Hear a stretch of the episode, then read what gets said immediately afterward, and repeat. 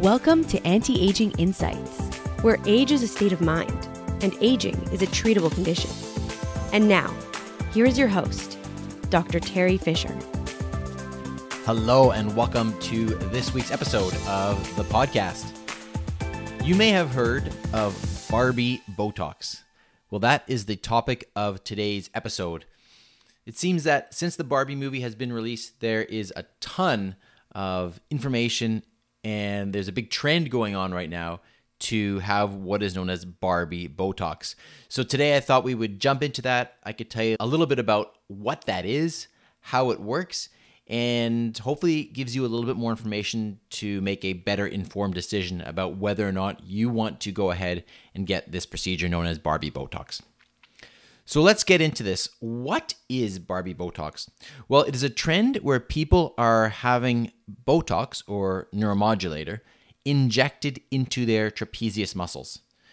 So let's talk about the trapezius muscle. What is that? It is a broad, kite shaped muscle that goes across the entire upper back and extends down a little bit to the mid back. This muscle is very important for lifting things. So if you place your hands by your side and you shrug your shoulders, lift your shoulders up, you are using your trapezius muscle. And in fact, a lot of people go to the gym and work out this muscle specifically to get good definition in this muscle.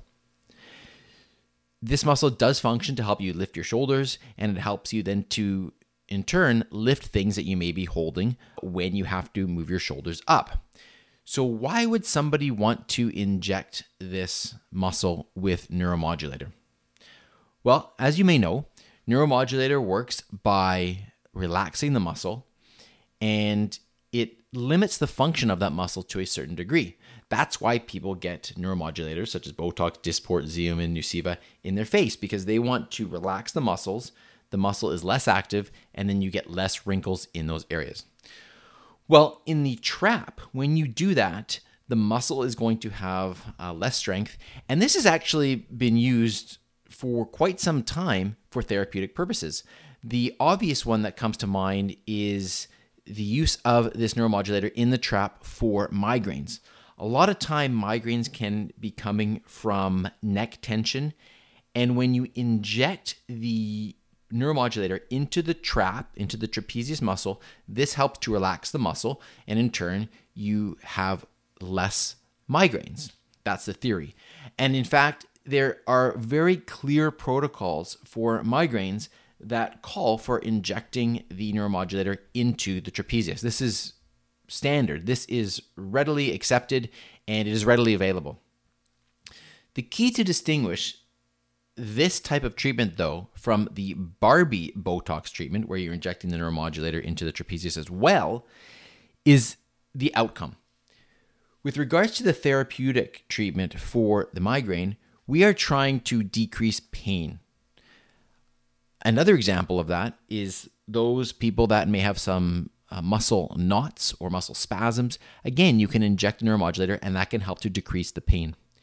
In the case of Barbie Botox, these people that are getting this treatment are looking for a way to atrophy the trapezius. So they are essentially trying to get the muscle to appear smaller.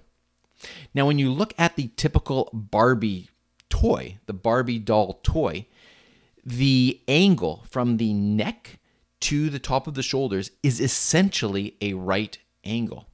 And that's because Barbie really does not have a trapezius muscle. And this is the type of look that has become quite in fashion uh, today. The idea of having a very long, slender neck coming down and then forming a right angle to extend out towards the shoulders. And that is essentially the Barbie look. And this is what people are interested in doing. Atrophying muscles is not something that is new when it comes to neuromodulators. We do it for masseters, the muscles on the sides of the face, to help to slim the face. Interestingly, we also treat the masseters to help when those muscles are very tight and people get pain from clenching their jaw. But when you increase the dose, you can actually cause the masseter to atrophy a little bit, and that can cause some facial slimming. Another common place where people choose to have their muscles atrophy due to neuromodulator is in the calves. There are variety of cultures where it is seen as beautiful and attractive to have very slender calves. And these people prefer not to have bulky, muscular calves.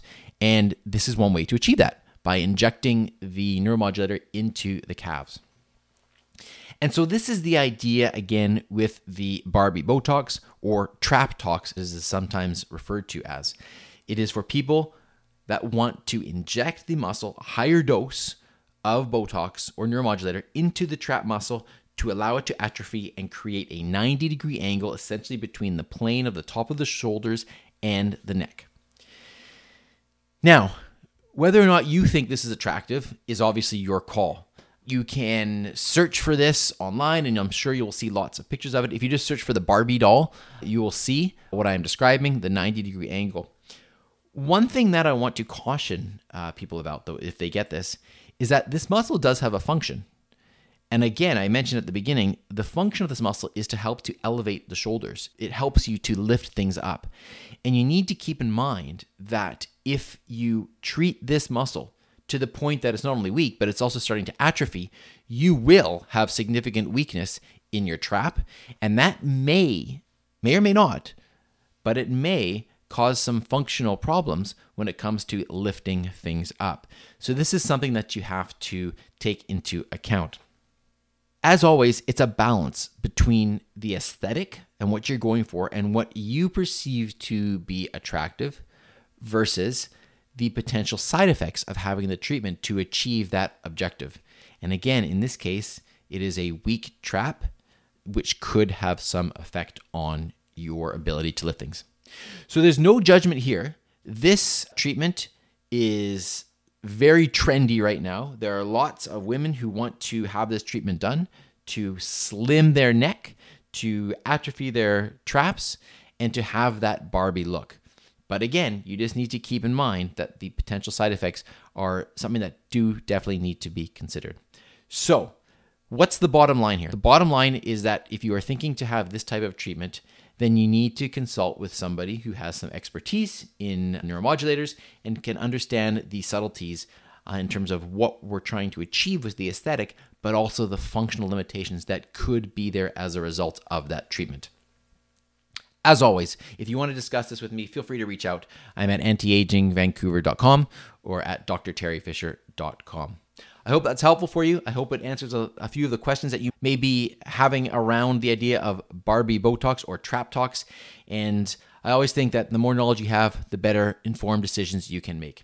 With that being said, I hope you have a wonderful week. And as always, I'll talk to you again next time. Thanks for listening to today's episode of Anti Aging Insights.